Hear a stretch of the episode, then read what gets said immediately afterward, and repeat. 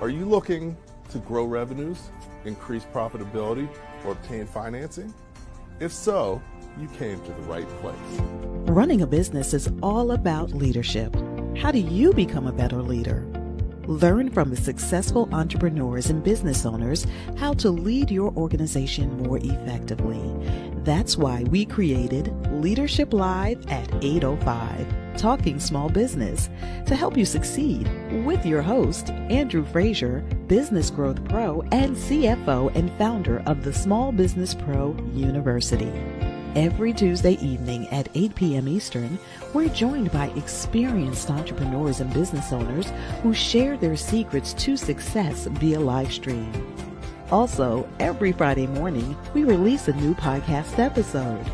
Either way, you will learn about developing your business leadership skills from our roster of highly performing guest experts.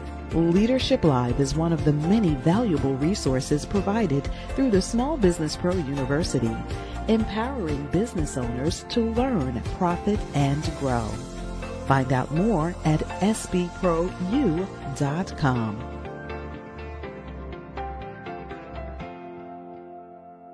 Welcome back to Leadership Live at 805. I'm your host, Andrew Frazier, and excited to be back once again talking small business, my favorite topic.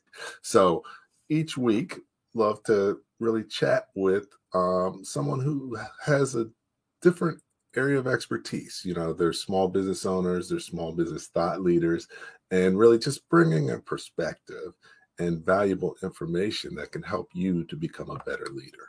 At the end of the day, your success in business is going to be based on your leadership. So, um, this is key information, and we appreciate everybody tuning in and look forward to being part of their success where they're uh, with their entrepreneur and business journey. So, as you know, um, feel free to type in the chat, ask questions. You know, definitely want to make it as interactive as possible. You know, I have a great guest this evening, and we're going to be talking about merchandising secrets. And although we've been doing the live stream for two and a half years every week, um, we've never had an episode focused on merchandising, even though merchandising is so important. So um, I'm excited to have our guest this evening. Um, guest is Tennille Edwards, and we're going to talk about merchandising secrets. She's the founder of Beauty in the City, but she's had many other businesses as well. She's an accomplished author and writer. She is an accomplished musician and actually has um, songs and other things out that are available too. So um, I look forward to chatting with her. Um, definitely welcome everybody. Hey Don, what's going on? Um, Darlene, thanks for tuning in again. And and this is Christine good to have you with us again and definitely excited about the upcoming show. So, without any further ado, let me invite Tennille on. Hey, Tennille, how are you doing this evening? Hi, Andrew. How are you? I'm pretty good. How are you doing? Excellent, excellent. Thanks for taking the time out of your busy schedule to, to chat this evening and share some of your experience and expertise. I'm really excited um, to be on the call today. Um, I know when you uh, presented the opportunity to me and we talked about merchandising, it's something I'm really passionate about. You know, when I Beauty in the City, just to give a little background, is been in business for about a year now. And so as a beauty startup, when you look at beauty, the startup phase is usually two to three years. It has a lot to do with finding momentum with your products, finding your hero product, and acquiring the customer. You know, when you look at beauty as a business, acquiring the customer is very expensive. Um, and so it if you're in retail, it's a different way that you look at the costs, right? Because there is costs, there are costs associated with being in retail. And then if you're in e-commerce, it's the costs related to your ads and other things like that. And so okay. we're really in the process of um, still acquiring new customers, still looking at our product mix that has a lot to do with merchandising too, because you have to have a match for what's going to retail and a match for what's going to customers. And then also the product mixes with the branding, right? You may have high end products and that may be a little bit of a different packaging than what you have for your mid tier product line. And you want to differentiate those as well. So there's a lot of pieces to um, the journey. I've been learning a lot. Um, and I have to, you know, constantly read and stay up to date on what's going on in the beauty industry, as well as um, what's going on in terms of trends of ingredients that are being used and things like that, because it all plays into how we can get retailers on board, but also how do we speak to customers in order to actually ultimately make the sale. Um, okay. So there's a couple of pieces to it. Okay, so no, definitely you shared some good stuff, but you know all this stuff like it's the back of your hand. So we're gonna we're gonna go slow. Okay. you know. Okay, that's fair. that's very fair. Yeah. Okay. okay. So, but um, but talk you know just talk a little bit about your journey before and how you got to where you are now. Okay, so um, I started out as an entrepreneur, um, really getting my start writing books, um, and I wrote a children's book series, um, the first green African American children's book series in the States called Jordan Justine's Weekend Adventures. Um, I toured 25 Barnes and Nobles. I toured libraries, dozens of libraries. We did uh, dozens of children's museums here um, in New York City. We've done the Children's Museum in Manhattan, Children's Museum of Brooklyn. I've done several other museums in Manhattan in the city. Um, I've done quite a few things in New Jersey as well. So there's a lot of things I did with that book. In terms of merchandising for that book, I feel like that's where I touched ground with merchandising. Um, it has to do with the look and feel of the product. Then when you speak to the people at Barnes and Nobles, sometimes they want specific things that have to be in the product. Sometimes they're going to put stickers on it, right? Sometimes they want to know if there's certain things you can print on it. Um, and some of those answers would end up being no, because you know um, at that time I had a distribution deal, but I wasn't a I'm not a large publishing company, right? We weren't a large publishing company. Um, but when we looked at, well, once the book gets in the store, right? So you want to get into the store. Once the book gets into the store, how are you going to sell? Part of the merchandising piece is asking the store, the bookstore owners, well, where are you going to put the book, right? Are you going to put it on a side shelf? Are you going to put it on a, a table in the front? Um, how long are you going to give it that positioning? Um, do you have any um, signings where I can come in and that way I get positioning at the front with a sign that the author is going to be there.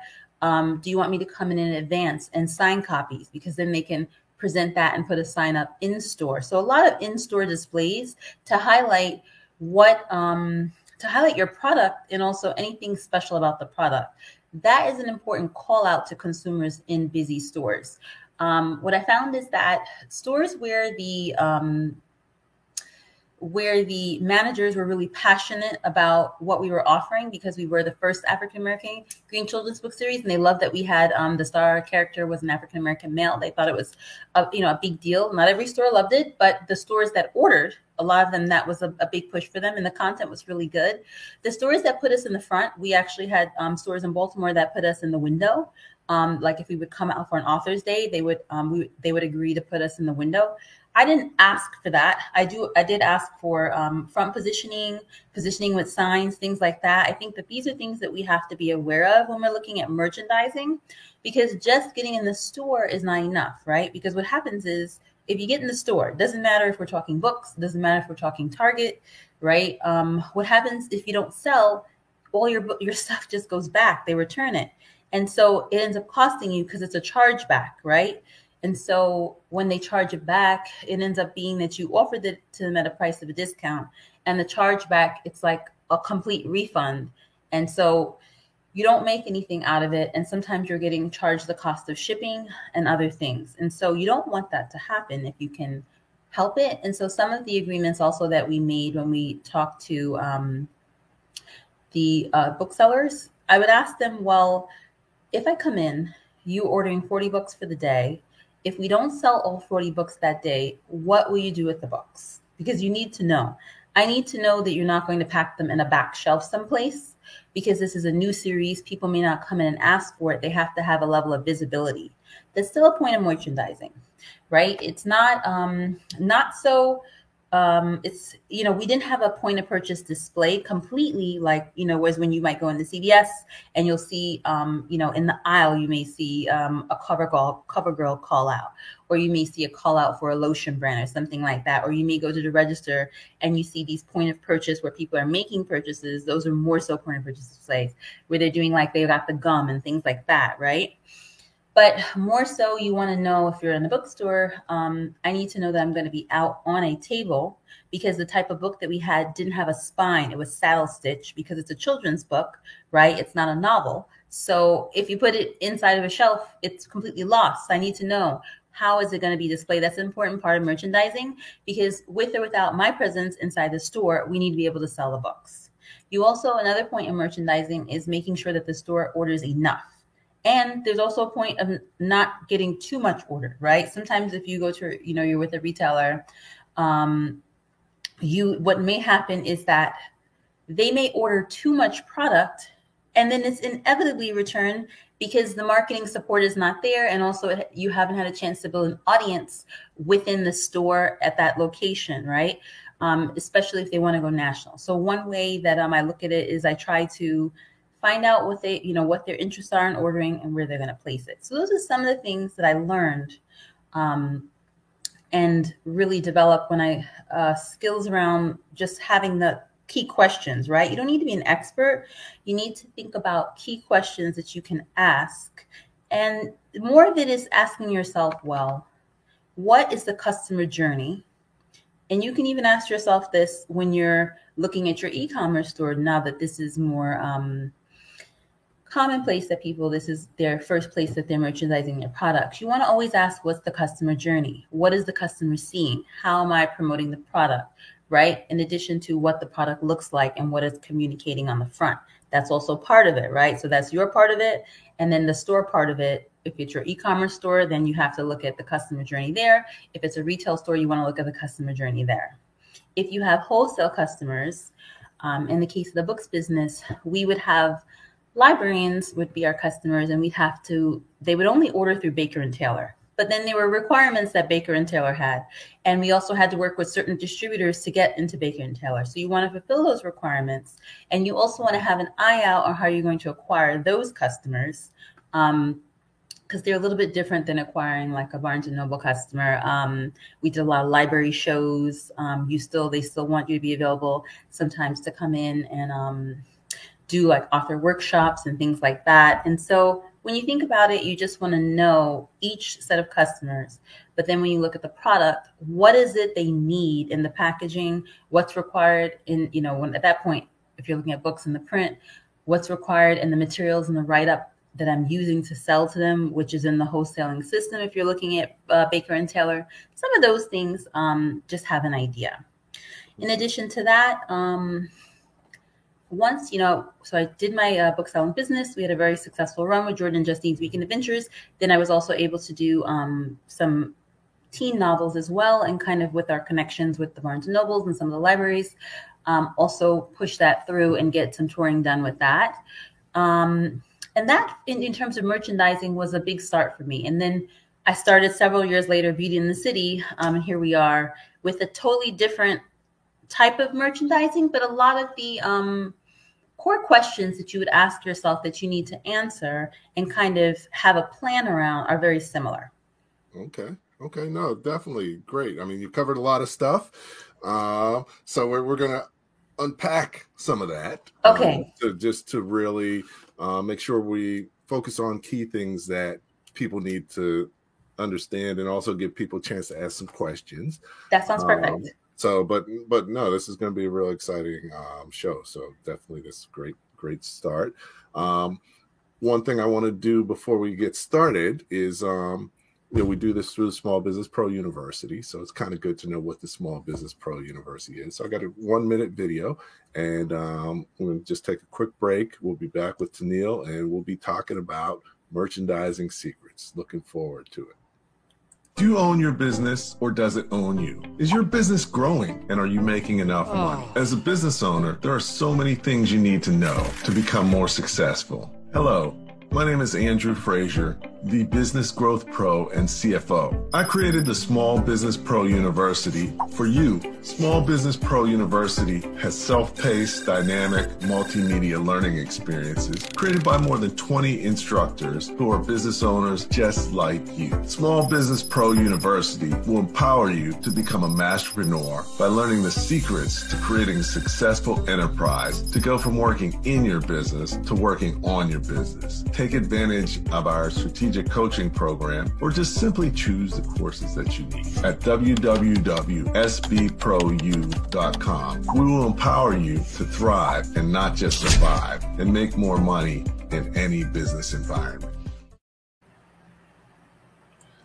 All right, welcome back. I'm here with Tennille Edwards, talking small business. She's sharing uh, merchandising secrets. Um, you know, merchandising is critical if you have a product-based business, especially. And you know, there's it's a lot more than just having a product and having it for sale somewhere. So, um, you know, there's a lot of detail and other things that can go into it. And you know, each product, each situation, each distribution channel.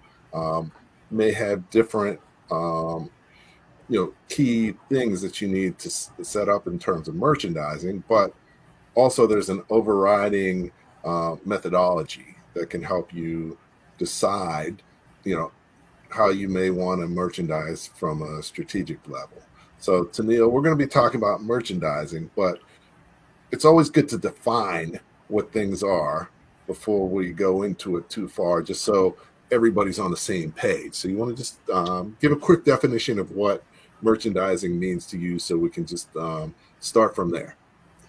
Me, merchandising is really looking at everything related to the product in the store from when it gets into the store until when it leaves with the consumer's hands. That looks at the branding of the product, right? People have to know it's your brand. How does is it identifiable? Do they know what the product is? Is that printed on the label? Um, and then the labeling of the product, the packaging of the product, all these things relate to merchandising. And then additionally, the promotions that go on in the store, placement of where the product is, right? What shelf is it on? Where is it at in the store? Um, does the is it in the right section at the store, right? And then additionally, um, any promotions that you can offer, whether it's offering something free with the product or something, you know, that's an add-on that people can get, whether it's a download or a, um, you know, sometimes there's a little free product that you'll see connected to a, a package, right? Or is it are these the promotions that come with the store right? And they they charge you for these to be on let's be frank right? If you're in these stores um, and you're going to join their cooperative marketing there is a cost. But it's part of merchandising because you have to understand how basically are you going to move the product. Once it's in this distribution channel how are you going to be able to move it um, and i think that merchandising really looks at all of the promotion that goes on with that product um, and i do think it has a lot to do with the packaging as well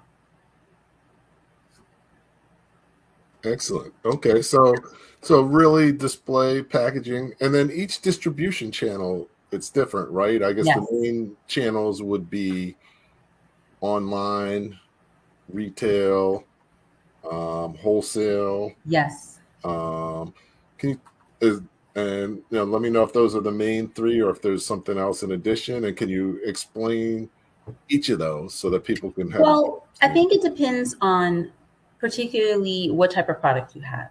For example, for us, we have beauty products. So a couple weeks ago, I was on the phone with Home Shopping Network.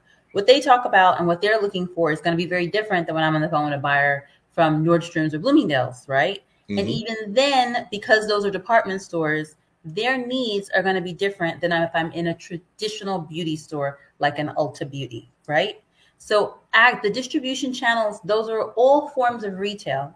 But then, you know, you've got one that's television and they have a certain type of audience and a way that they sell products. Then you've got others that when you're in a department store, they want someone to be able to come to the store and buy everything that they need, ideally. Doesn't happen, but at least a couple of departments.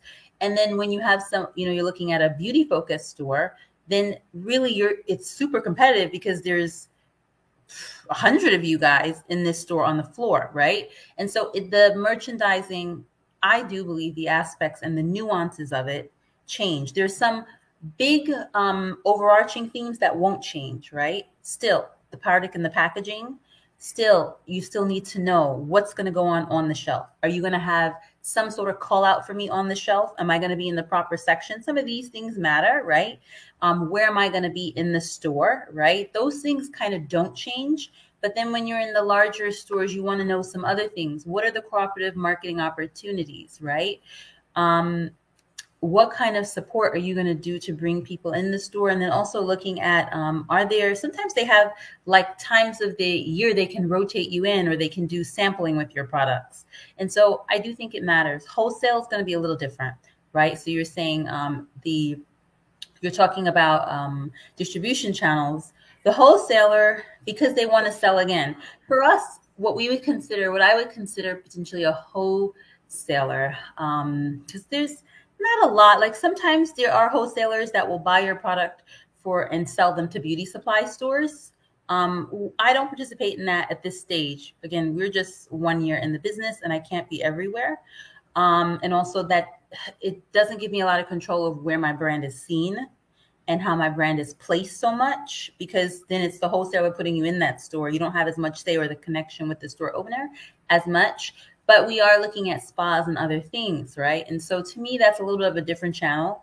Um, and they have different needs. What I love about it is that they use the products. And so demonstration for beauty, you have to know your product. But for beauty, if you want to move a lot of product, people actually have to be able to try that product and they need to be able to trial it, right? So that's a big difference with if CVS says they want us versus Sephora says they want us, right?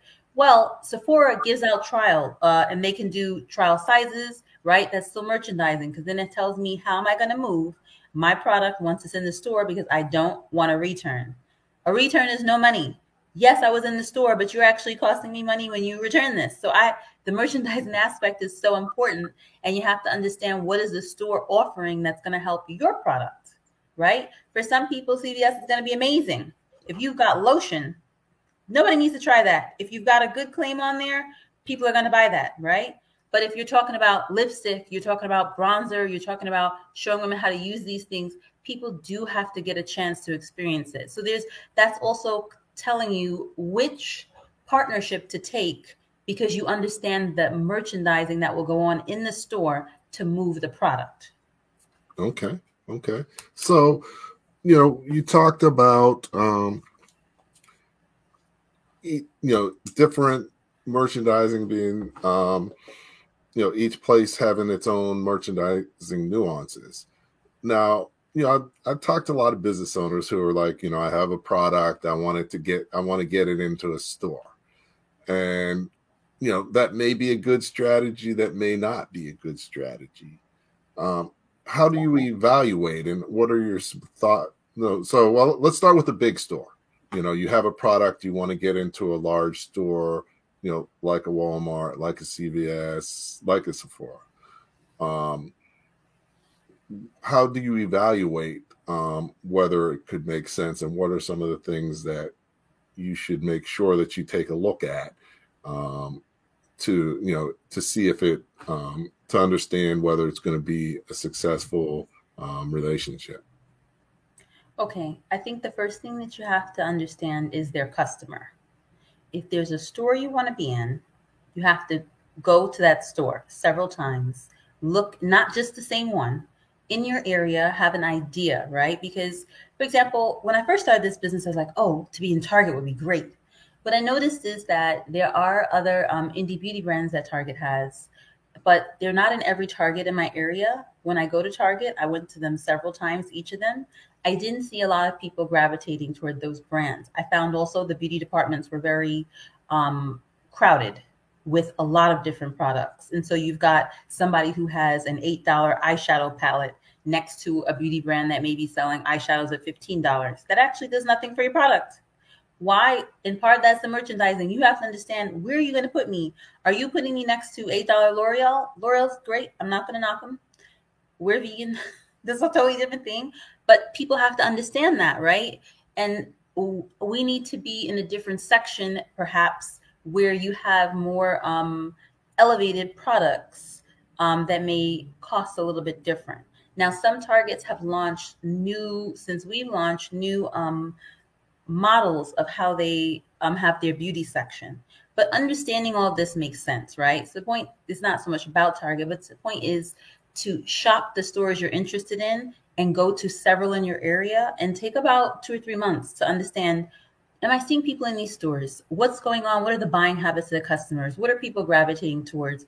What are my competitors, other indie brands or other brands that have similar products? in a similar price range, where are they being placed? Are there any promotions for these brands?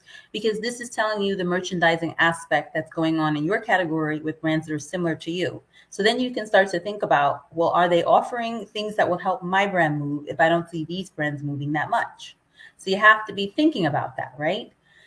Then the other piece of it is um, when you speak to the buyers, you have to, you know, it's not just enough. It's like, oh, when I got my first two buyers calls, I'm like, yes, I got some buyers on the line. They're gonna order Beauty in the City. This is gonna be amazing. Yes, except sometimes the buyer they get on the line they may or may not read your deck because you have to have a, a, retail deck for these folks that talks about, and in your retail deck, there has to be a section that's going to talk about what you as a brand can bring to the merchandising. Do you want to do in store demos? That's part of it, right? Because we talked about merchandising being once the product's in the store, all promotions that are going to move that product so that a customer walks home with that. So you have to think about what you can offer and what you can do once you're in this store to make the products move. Because being on a shelf as a new brand unknown may not do anything. Now, if your product has um, a before and after, it does something. You know, we take a look at this woman in the 90s who started this shapewear, no one else was doing it. Great. You're to make somebody look like they lost 15 pounds, and Nordstrom's is the only store they can get it in. Nobody has to know you. Someone's going to do a write up, You'll sell out. But for most of us, it is now 2022.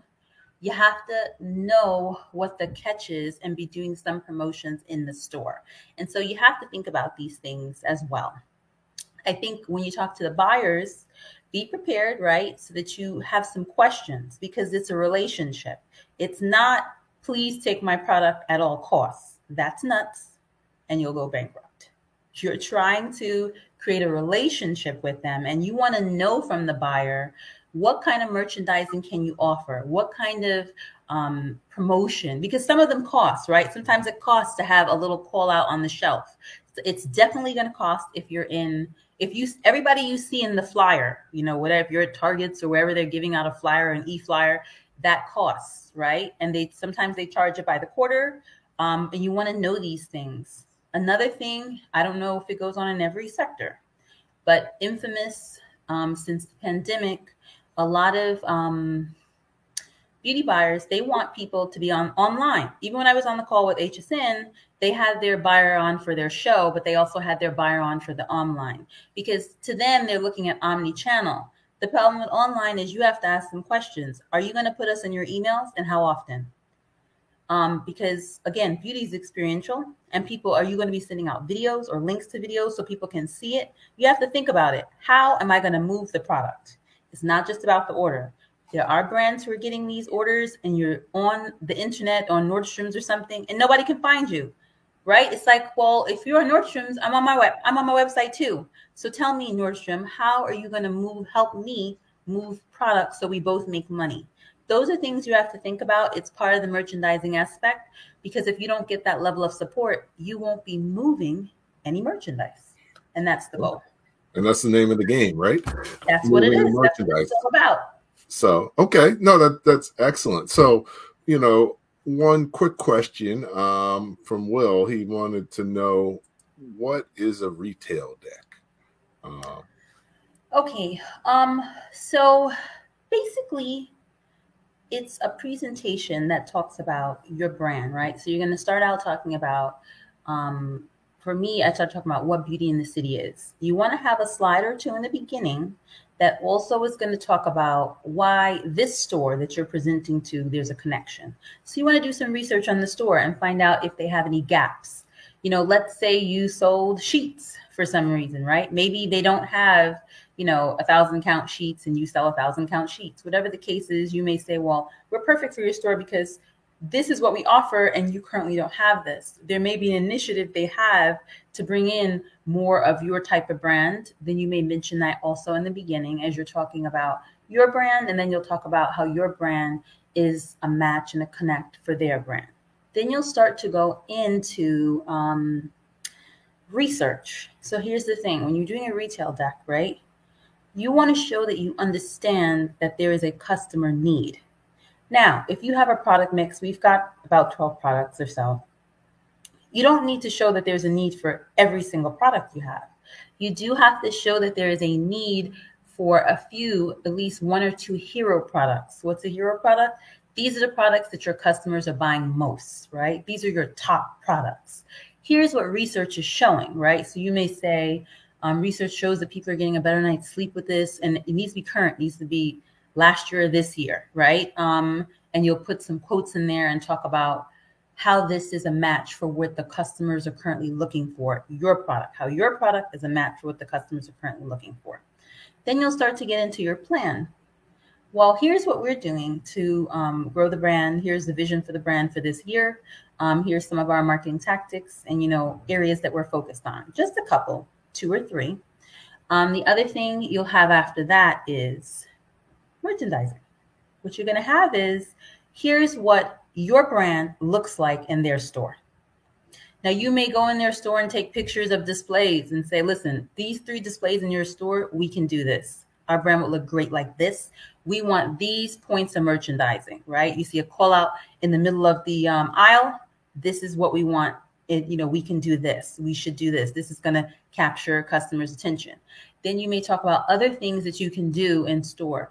We can offer um, in store samples. We can offer, um, we can come in and do demos, right? We can offer um, social media uh, demos as well. Also, what you'll talk about is your suggested products. Just because you have 10 products or five products doesn't mean all of them are for the store. Or you may have some products that you think are you want to make exclusive for that store. So that's kind of the rundown of what this would look like. And then at the end, you should ask a pointed question. It is a deck, but well, you're here to sell. Sell is not a dirty word, right? Sell is important. It's the only way we all make money. So you have to ask something like, um, what else would you like to see um, from me um, in order for you to make your first order? Something to that effect, right? Where you're, it's like a soft close. You're not pushing up against the wall. Do you want to buy us? But you're asking, what else can we offer you to help you make this decision? Something on that level. Those decks, um, sometimes they review it the first time you're on the call.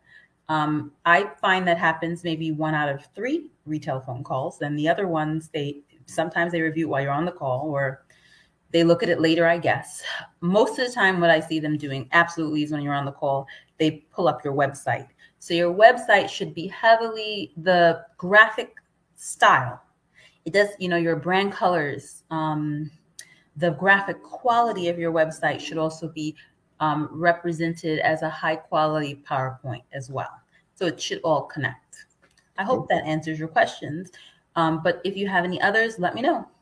Okay. No, I mean, definitely that's a great, um, and not just for merchandise. Those that you know research is is important. Like you're talking a lot of the stuff you're talking about is research and preparation um, yes. for what you're going to do. And um, that's so important and so valuable. Um, so but even that deck you know having the deck is great but making the deck can even be more valuable to you than having the deck because yes. you really figured out the answers to the key things and then you can talk to it easily as opposed to not having done that preparation. So um, no this is this is going great. Um, sharing a lot of valuable knowledge. We're going to take another break. Um, you know definitely you know i guess you're on fire. So uh, we got big fans.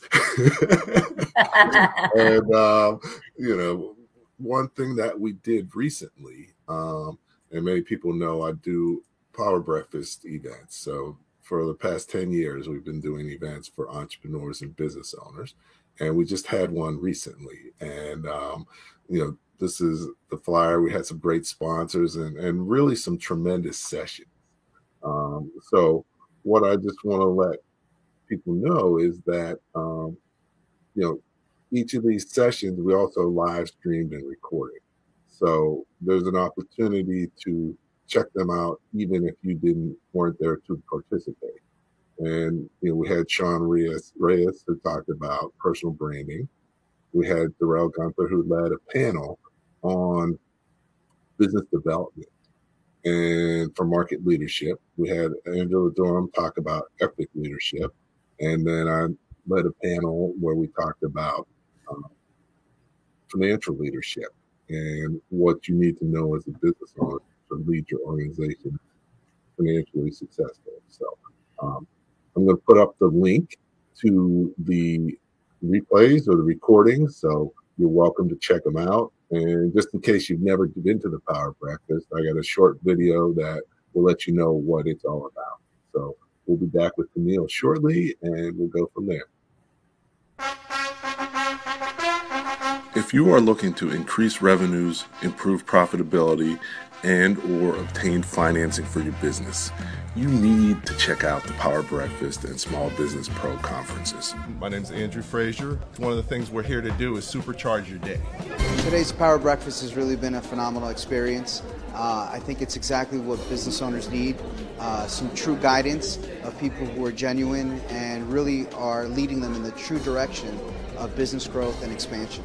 The Power Breakfast is so important for the entrepreneurial community because it gives the various business people who come together an opportunity to interact and also do some business. These events hosted by Andrew Frazier President and COO of Small Business Like a Pro, will supercharge your day.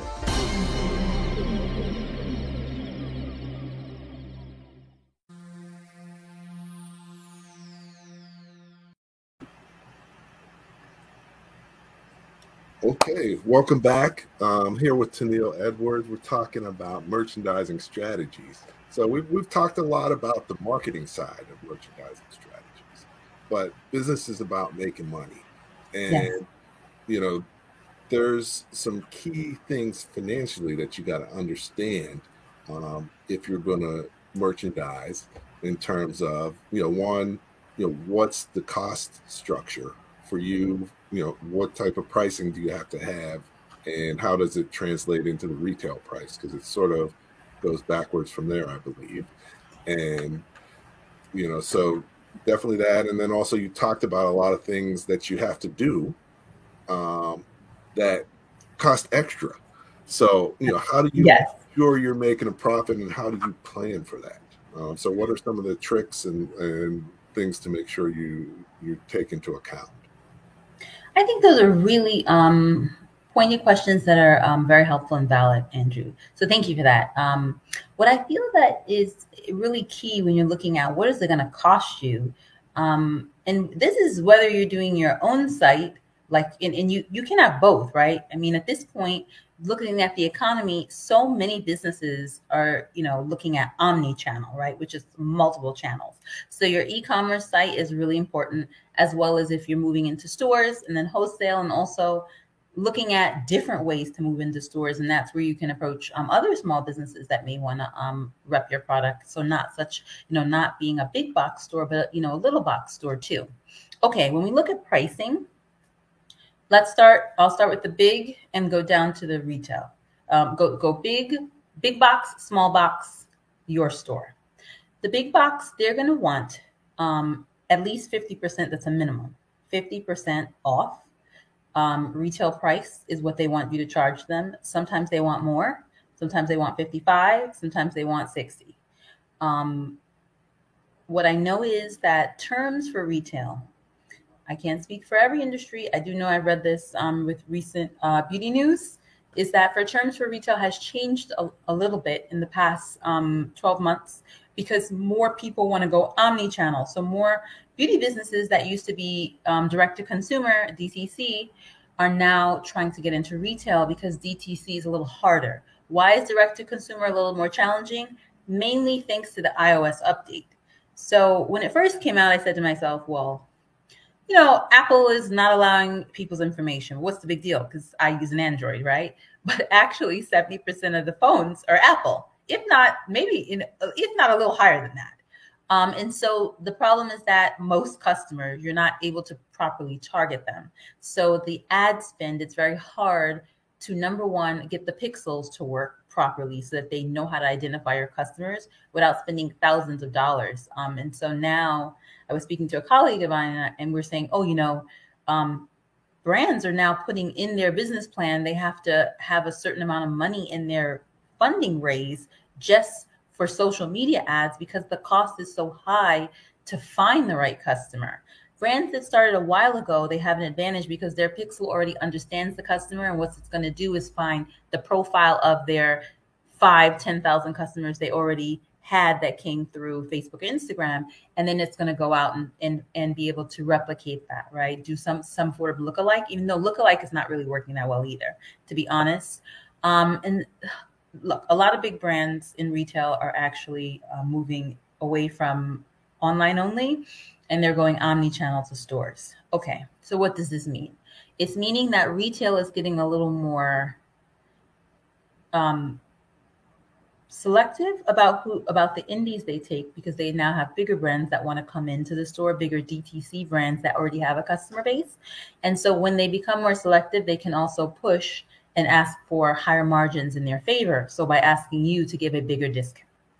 Okay now when we look at smaller like the small stores right? So we know retail wants at least 50% if you look at small box somebody who has two stores. Somebody you know you may get a chain that has 10 but even if you get one or somebody has one store two stores uh, you may offer them a discount that's around 25% um, that's more standard. 30% would be nice. And how i price it is i price it based on how much they purchase right? So you've got to purchase a certain number. A few dozen two dozen you get up to this you know we, we step ladder it up as an incentive um, the more you order, then you'll know as you grow the brand in your store, you're going to actually be making money for the products.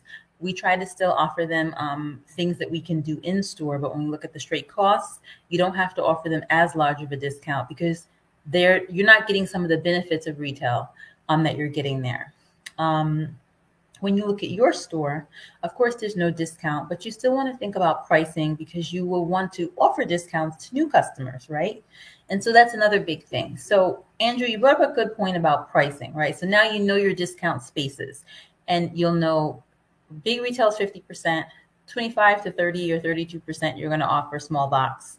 Then you've got your store where you may want to offer um, you know, what is your high? You have to ask yourself, what's my highest discount am I going to offer? And I'm going to offer um, free shipping over this amount, right? So you want some of that factored into the pricing, right?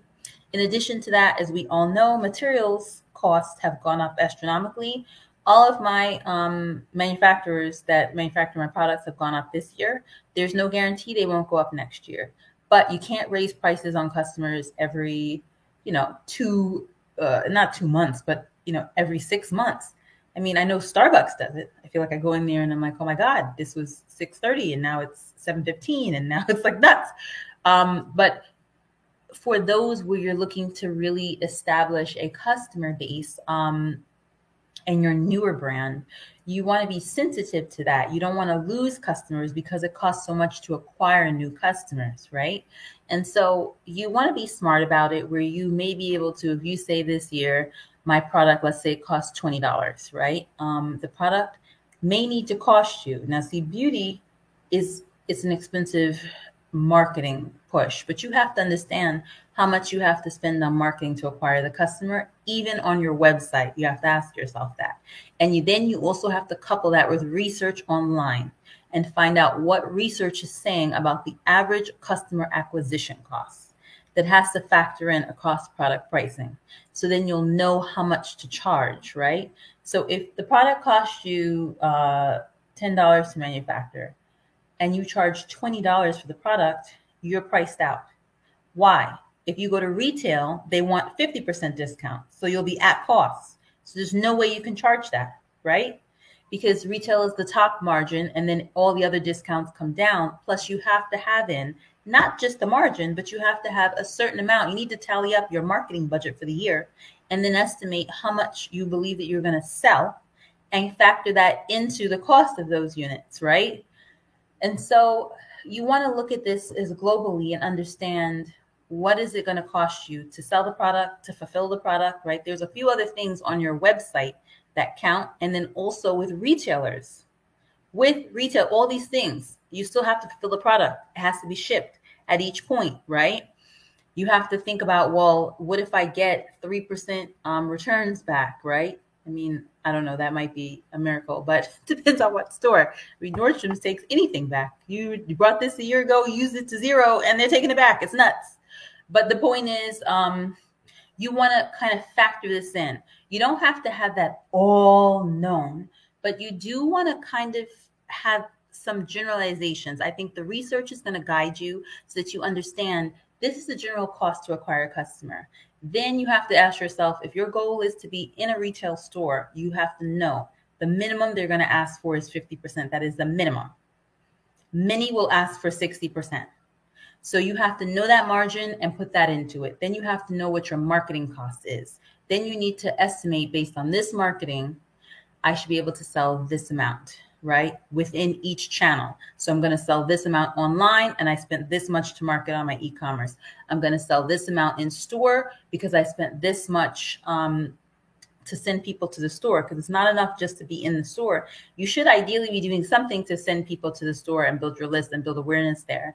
And then also to be in the store, once you start to build a relationship with a retailer and have an agreement, you'll start to, you have to ask them some questions about what the in store marketing is so you can build that into your cost, right? But if you don't know that in advance, you need a cushion you have to make some estimates, do some research. What's the average it's going to cost me to go into a retailer?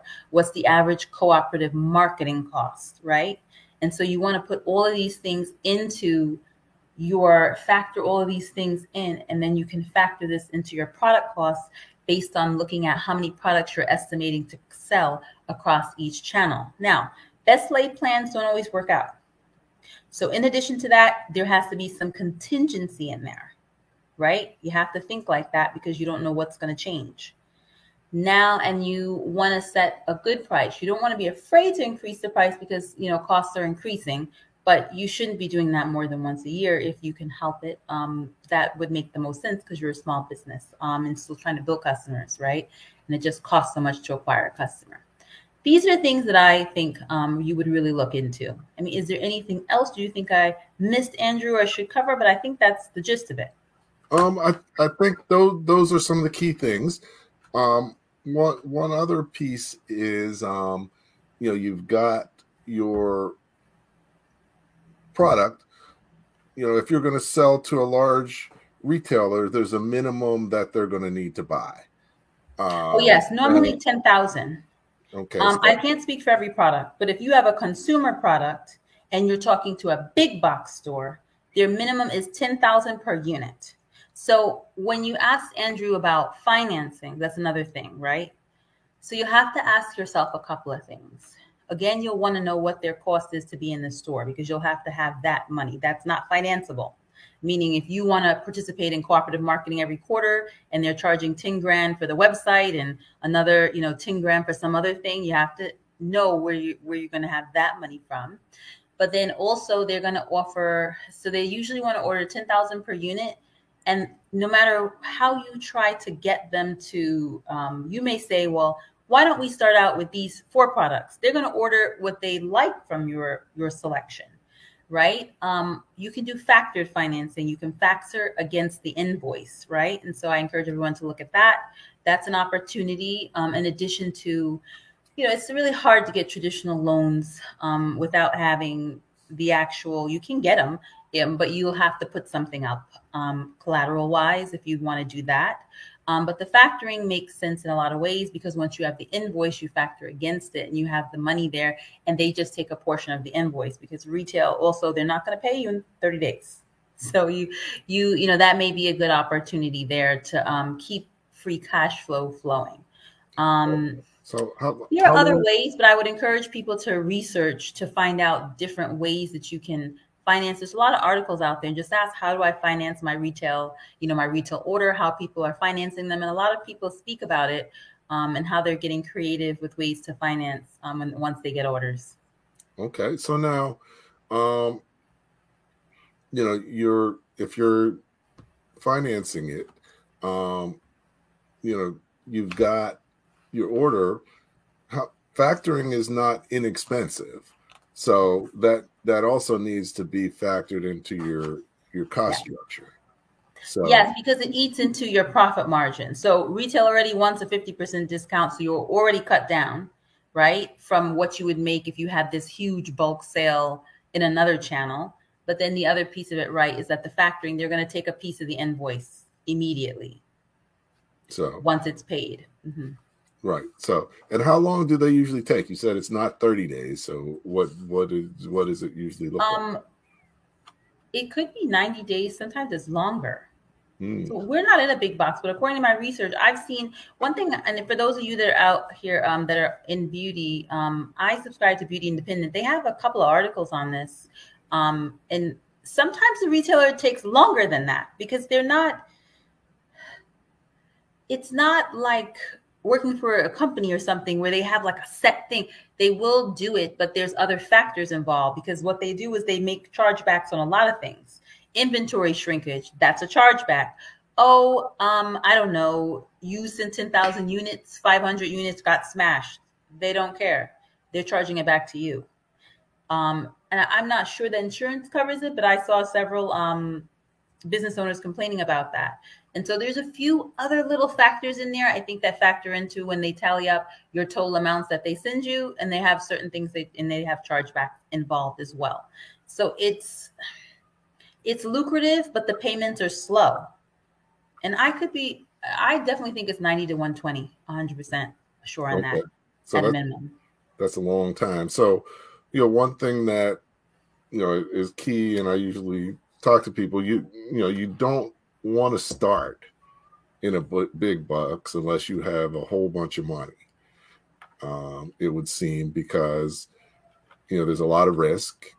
Uh, your profitability level um, is limited. Um, you know, a lot of times, as a smaller business, your cost structure is worse than your com- competition as well, which cuts into your profits. And um, so, you know, it, it can be a different, and and you don't have the branding or the market awareness. So, um, you know, where do you recommend people start? You know, when as a small business. I think that um, of course your e-commerce is the is the best, right? Mm-hmm. I think that also looking at small box places where you may be able to get in one store, the person it's just one store. Um, that's places that we're looking at now. There's like specialty pharmacies that are known for beauty in the city, right? Beauty, we're beauty in the city, but beauty in Manhattan, which is beauty in the city, right? Um, and so there's specialty pharmacies that are known for that um, in this region, and so you want to uh, speak to them, right? and we are speaking to spas, right? And they're usually just one or two off. I think, from my perspective, for a small business, um, it's the easiest place because the discount is lower, right? You don't have to give them 50%. You can give them starting at 25%. Then the other piece of it is that they're paying for the product in cash upon delivery. Those are the terms when you're working with them. Now, sometimes some of the smaller shops, especially post pandemic, because they're business um, demand has changed. Some shops ask for consignment. We're not able to do that. Um, but most of the shops, especially the spas, they understand this is a known business. They pay for they pay cash on delivery of the product. Um, and you can still offer some opportunities for marketing and you still want to ask those questions, right? Because you want to know how is the product going to move.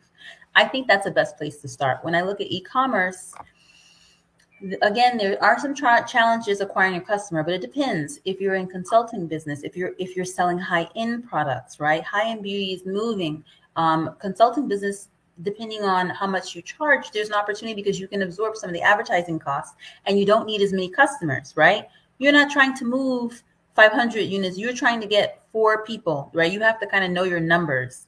And i think that that's a great way and your site is a representation. You have to also know um, no matter which channel you want in this, your website is the first place everyone goes.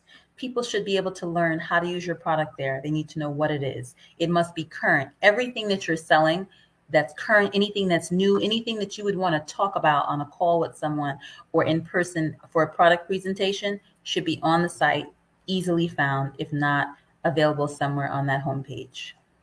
Okay. Excellent. So, a quick question from the audience. Lorraine asked about, you know, how is it different as a black owned business? Is it better or worse? Oh my. Um you know, I really try to have a very open perspective. Um so I'm going to put that out there to be honest. What I find is that people come with their personal context. I don't think that there, I found that there were um, overt problems, but I do think that some people come with their personal context. For example, uh, one of our um, top products is our bronzer tint. The reason is that it's like a light, it gives a light um, glow to the skin. It's not totally translucent, but it's a very light glow. It's not heavy pigment. I have spoken with some buyers who said, well, people don't want to be tan all year. They don't want to have, you know, bronzer is not going to be a top product here. And they represented a multinational chain. I think they're wrong because everywhere I go, when we demo the bronzer, I come back and there are orders on my site. People want it on site. Why? Because they want that soft glow. You can mix it with your moisturizer, you can mix it with your foundation. It's not giving heavy pigment, but it gives a glow to the skin. I think people have that perspective though. I only use bronzer for in the summer, right? Because okay. And I try to explain them to some of my African American customers. Um, they really appreciate the product. Um, that's one example where I see sometimes there can be challenges, especially in beauty conceptualizing where the avenues are. Um, I don't think that when I look at um, across the channel of opportunities, I think that that's fewer. Um, I think that that may only represent 20% um, of the challenge. I think, honestly speaking, what happens is that when you approach small box, your main challenge is just getting all the attention of the manager or the owner, right? And it's not that hard. You can go in person, you can write a letter. We write personal letters. Um, not the whole letter personal, but we if I if I send a letter out um, and I've just did we did a bunch of like hotel spa letters and then I'll sign it and put a little personal note at the bottom. I get responses to those. I actually get more responses to those than if I sent emails out um, to be honest, because we emailed that same exact list. But my thought is that I think I don't know that I see a lot of challenges when dealing with retailers um, that are obvious um, as a Black business. What I do think, though, is when you look at funding, what um, has happened, you know, in the pandemic in 2020, there was like a big bolus of interest in um, African American businesses. And some places feel like they've checked this box, like we invested in a lot of these Black businesses in these sectors. And so some of them are doing well and some are not, right? And so then what the, they'll come back and say when you speak to um, some of the venture capital, well, you know, a lot we we invested in a couple of these. A lot of these, some of these businesses are not doing well. Why? I'm still confused. Only two percent. I'd like to say one, but only two percent really uh, businesses that you're funding really are represented by African American businesses. So the two or three that you put some money in and maybe they're not doing as well, um, you know, and they probably are still in a startup phase if you just funded them in 2021 or 2020.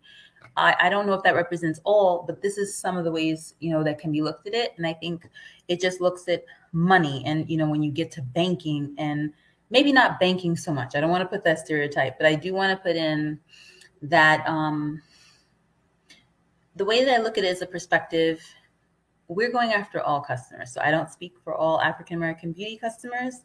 We do have um, African American beauty customers, and I love that. And our brand is for them. It's also for women, and we do a lot of women initiatives, and I believe we can empower women through beauty.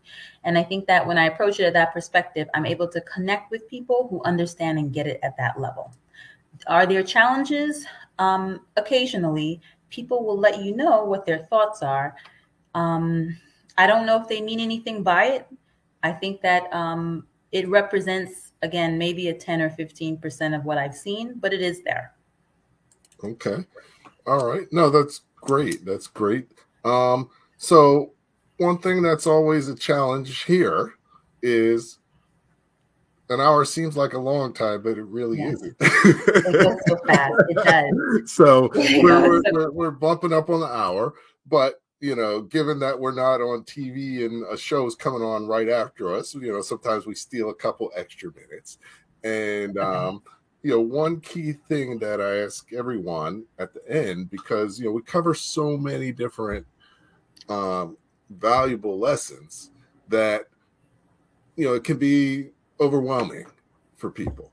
So if you could think about, you know, if you're going to take away anything from we what we said, what are the three key things that you should take away that you can put to work immediately um, to improve and benefit your business. So take um take a minute. I'm I'm gonna just um take a quick minute and um share a little bit.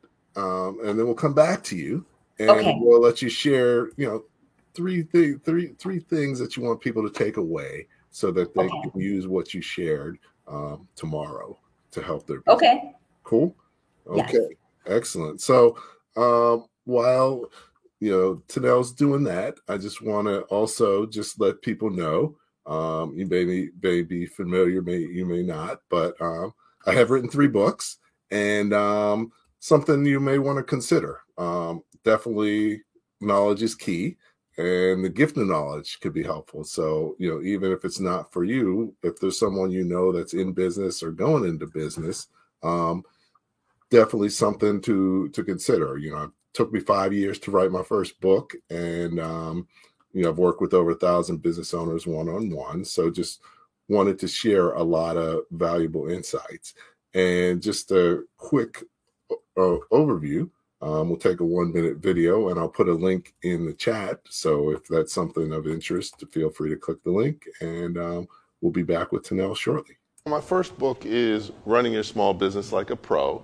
And really, that took me five years to write. It was, cr you know, your first book, as you know, Right, is right. the hardest one. Right, exactly. Exactly. Um, Wait, Let me take a. But yeah. it really um, took the work of working with 500 plus business owners. So 500. Wow, that's and, great. Um, looked at the patterns that I've seen and really broke down the things that they needed to know Mm-hmm. in terms of, you know, how did they get where they are now? Mm-hmm.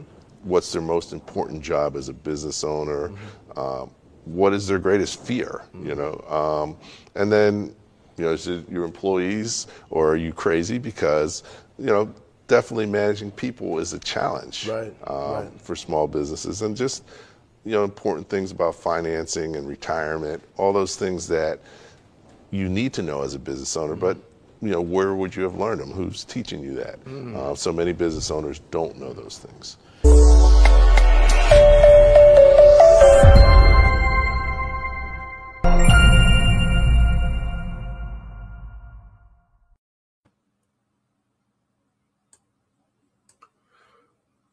Okay. So welcome back. I'm here with Tennille, and you know we're talking small business. We had a great chat on merchandising strategies, and um, Tennille's been thinking of um, you know some key things and some key takeaways for you about the conversation about merchandising. And um, so, Tennille, take it away. What what's your Okay. Um, all right. I thought about your question, um, and I think the three things I would leave everyone with are the customer journey. The most important part of merchandising is you want to walk that journey and see what about the product as well as what in the store and even on your online store that counts is actually prompting the customer to make a purchase. And so if it's a store you want to get into a retail store, even your small box stores, right? Walk the store, see what customers are doing, come back on different days, see what the competition looks like, and kind of live that customer journey and see how you can incorporate your key learnings into your merchandising plan.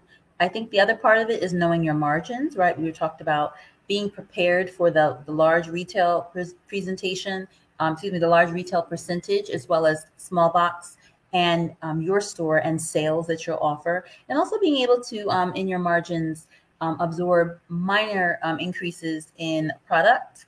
And then I think it increases in, well, yes, if you're purchasing from manufacturers, increases in product mainly because of increases of materials that we've been seeing um, so often that it's prevalent. And then the last thing is research, right? Understanding the trends in your industry and also um, understanding, you know, not just the trends of what customers are doing, but also the cost to acquire a customer, backing up everything that you're estimating um, into your cost and into your marketing plan, into your business plan, really, um, with actual research and staying on top of research. I read research um, two or three times a week on beauty, and I think it's invaluable, especially if you're a startup. There you have it. Okay, very powerful. So, you know, definitely the customer journey. Um, no matter what business you're in, that should be important. Um, you know, the devil's in the details. You know, if any one one That's point true. of the journey doesn't work for the customer, you lose your sale. That's true. That's So- very valid. Um, so so definitely that that's a great great thing um, that people should do. Your margins because you're in business to make money, and um, you know you got to watch your margins and make sure they're what you thought they would be. Uh, Yes. Because many times they aren't, and um, Mhm. you know that's not a good thing.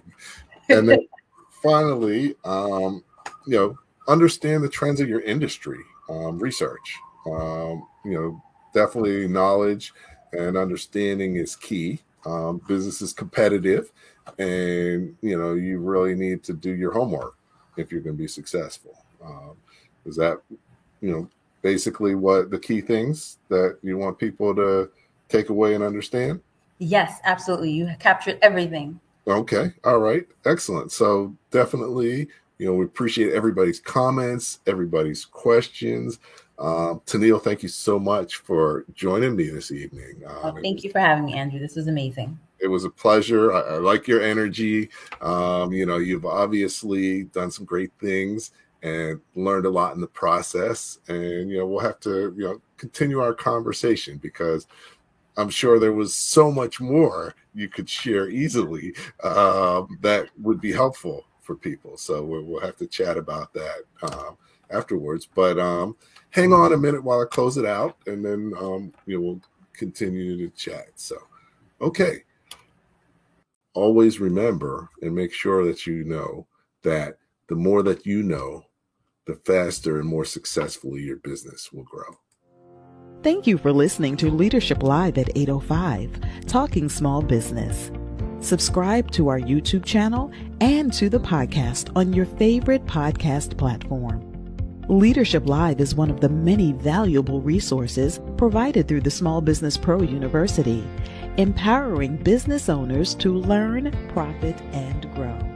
Find out more at sbpro.com.